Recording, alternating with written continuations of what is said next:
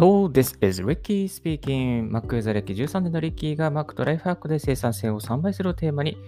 ライフハック関連情報、Apple 製品情報、英語、対語学習情報について、Apple Podcast、Spotify、Note など12のプラットフォームに同時配信、リッキーの7分ライフハックラジオ、今日も始めていきたいと思います。よろしくお願いいたします。2020年8月22日午前5時49分の東京からお送りしております。はい、皆さんいかがお過ごしでしょうか？今日も暑いっすね。いや、今日も寝苦しくてですね、4時59分に起きてしまいました。本当は、あのー、もっと早く起きる予定だったんですけども、ちょっと昨日夜遅くなってしまったので、やっぱりあの、帰宅が遅くなると同時に翌日の起きる時間も決まるなっていう感じがいたします。なるべく無駄な時間は過ごさないようにですね、過ごしていきたいなと思っております。はい。今日お送りしますのは、えラジオ、ポッドキャスト、音声配信を始めたい。どのサービスがいいの、えー、目的別にサービスの比較をしてみましたということで、ちょっと、えー、音声配信のプラットフォームについて紹介、えー、していきたいなと思います。はい。え例えば、まあ、質問でですね、よくあるのが、スマホ1台に手軽で始めるならどれがいいというですね、質問があります。あのー、まあ、スマホで、えー、始められるので、例えばスタンド FM とか REC とかヒマラヤとか Radiotalk とかアンカーとか、あとノートなんかもですね、できるんですけど、いろんなあのサービスがあります。まあ、ぶっちゃけどのサービスが一番いいのっていうことはですね、あのそんなにはない、どれもスマホで収録できて、スマホで編集できて、そしてキャプションをつけて、配信することができるので、あの、どれでもいいと思いますが、まあ、海外の展開ですね、外国の人にもよりリーチさせて、してほしい、したさせたい場合は、やっぱりアンカーがいいかなと思います。アンカーでしたら、アンカーから Apple Podcast に配信することが、えー、できます。あとは、ブログやってる人に届けたいというならば、まあ、 note note のブログ、ブログユーザーさん多いので、ノートのブログじゃなくて音声配信をするというのがいいかなと思います。あと、まあ、 Voicy とかもありますけれども、ちょっと有名な方でないとまだ難しい部分があるのかなっていうのはありますが、えっ、ー、と、いろいろとこう、スマホに、え、サービスによってですね、こう、そのユーザーの層とか、また雰囲気とかが違いますので、それをまあフィーリングで、これだったら始められそうかなと思うものをですね、始めたらいいんじゃないかなと思います。えっ、ー、と、結構ですね、スマホでもあの iPhone X10、11、10はないか、iPhone 8とか、えー、以降のスマホでしたら、あの、高音質なコンデンサーマイクとか買わなくても結構綺麗に撮れるんですよね、音が。えー、これちょっと自分の経験なんですけど、今、あの英語とか中国語の翻訳、また音合わせの仕事をしてまして、あスマホでちょっと、えー、のあの通訳の音声取ってくれませんかって言って、いろいろもらったりするんですけれども、そのスマホの音源、全然いいですね。iPhone 11で撮った音は最高ですね。なので、あの、別に高音質な機材なくても、やっぱりこう、うん、できる、あの、音声配信、簡単にやっぱりスマホでできるなっていうのを感じています。まあ、リッキーのおすすめは、あえて言うならば、レックとかスタンド FM が、まあ、あの日本のユーザーさん多くて、やりやすいかなと。スタンド FM なんかは結構こう可愛らしい感じ、若者の向けかなっていう感じがいたします。はい。あと、ラジオトークなんかも、同じように、アンカーと同じ Apple Podcast に配信できるので、これもおすすめですね。はい。次、えー、海外に向けて発信するならどれ？あ、これさっきも出ましたけども、やっぱりアンカーですね。アンカーとラジオトークがおすすめです。え、アンカーとラジオトークがおすすめです。理由は、やっぱり Apple, Apple Podcast とか Spotify に配信できるっていうことがあります。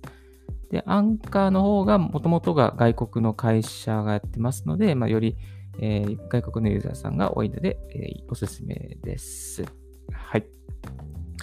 機能が豊富なのはどれ？あ、これ、機能豊富、気になりますよね。えっと、機能が豊富なのはやっぱラジオトークとか、あとはレックとかかなと思いますね。はい。あの、効果音とか、あの、パシャパシャパシャパシャ、あの、拍手とか、なんかその BGM をスタ、最初の始まる時の BGM とか、そういうのが全部揃っているかなという感じがいたします。レックはかなり効果音ですね、いろいろとつけられる感じが、えー、しました。はい。ラジオ更新続けるコツは？ああ、これもよく聞かれますよね。コツはですね、コツについてはちょっとこう、あの、まあ、前々回ぐらいのポッドキャストで、あの、ちょっと10分以上ので語った内容があるので、ぜひそちらをですね、聞いてみていただきたいなと思うんですけれども、やっぱりコツは一言で言うと、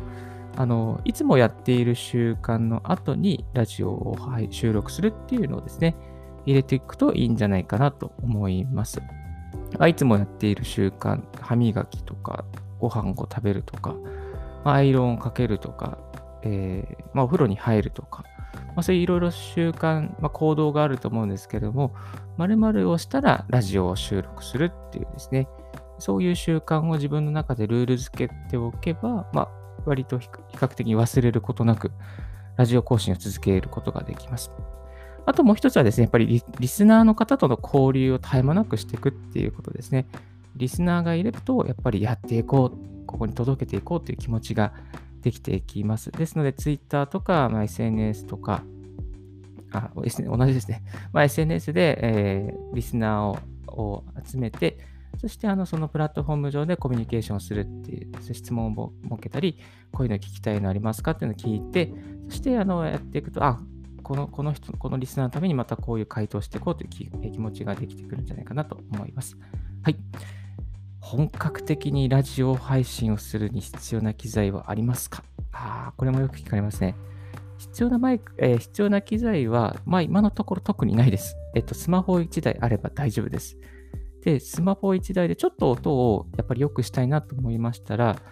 このライトニングケーブルでピンマイクを、えー、ライトニピンマイクでライトニングケーブルとか、あと音声ケーブルにつなげるのがあるので、そういうのをピンマイクをちょっと1本 Amazon で2700円ぐらいで売ってます。これもリンク貼っておきます。2700円ぐらいで売ってますので、あの、こういうの買ってちょっとやってみるといいかなと思います。あと、もっと高音質なマイクをしたいっていう場合はですね、あの、 Yeti のえー、マイクがかなりおしゃれでおすすめです。これもリンク貼っておきます。あとは、ポップガードをつくつけたりとか、風防をつけたりとか、まあ、アームでやった、アームでマイクを吊るしたりとかいろいろあるんですけど、そんなにする必要はないかなと思います。あと、スイッチャーをつけたりとかですね、えー、音声をあの